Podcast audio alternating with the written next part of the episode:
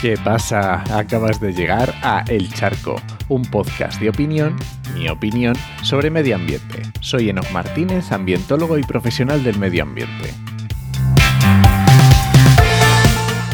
Y hoy voy a opinar sobre el cuento del pastorcillo mentiroso. Pero antes, este podcast pertenece a Podcastidae, la red de podcast de ciencia, medio ambiente y naturaleza, y lo puedes encontrar en enochmm.es barra el charco.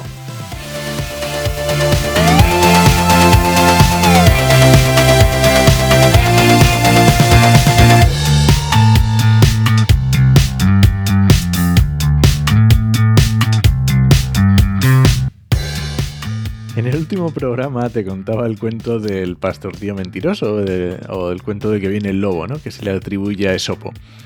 Y esta semana, para mi total sorpresa, resulta que se ha hecho realidad.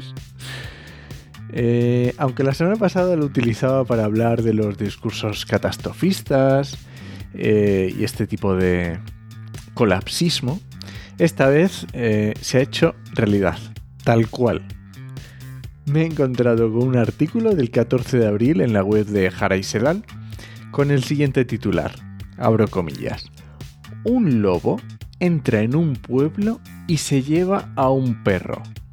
¿Y si hubiera sido un niño? Cierro comillas. En Zaratán, de la provincia de Valladolid, un lobo entró al pueblo y se llevó un perro. En la noticia dan detalles sobre el lugar concreto, la calle, etc y lo ilustran con un vídeo que dicen que no saben de dónde es ni cuándo está grabado, en el que se ve a un supuesto lobo que ataca y se lleva a un perro, ¿no? Y bueno, pues ahí está, y, hablan de los tiempos pretéritos donde se tenía miedo a los, a los lobos porque se llevaban a los niños. A ver, no voy a entrar en los casos de ataques de lobo durante el siglo XX, si fueron ciertos o si hay más de leyenda, porque muchas veces se utilizaban más que de excusa para matar alimañas. Pero sí es cierto que al menos desde 1974, porque tenemos un caso en San Cibrao, en Orense, donde se cree que un lobo atacó a varios niños, incluso mató a, dos, no, desde 1974 no hay ataques de lobo a personas. Lo que sí puedo citar y dar concretamente datos son los accidentes producidos por cazadores. Y es que desde el año 2007 hasta el 2020, casi 14 años, los cazadores causaron 63 muertos y 483 heridos de los cuales 215 fueron graves.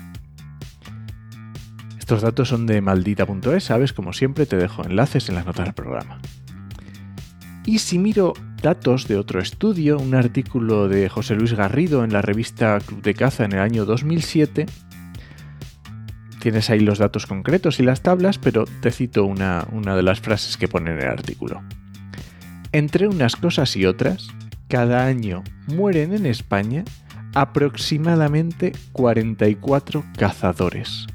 De estos, 24 por disparos de escopeta, propia o ajena, y otros 20 por diferentes tipos de siniestros inducidos por la actividad.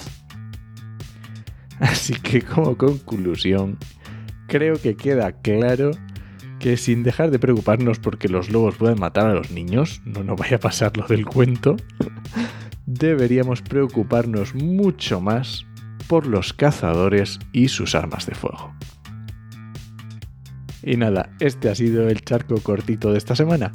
Si alguien te pregunta, no lo dudes, te lo dijo en HMM. ¡Nos escuchamos!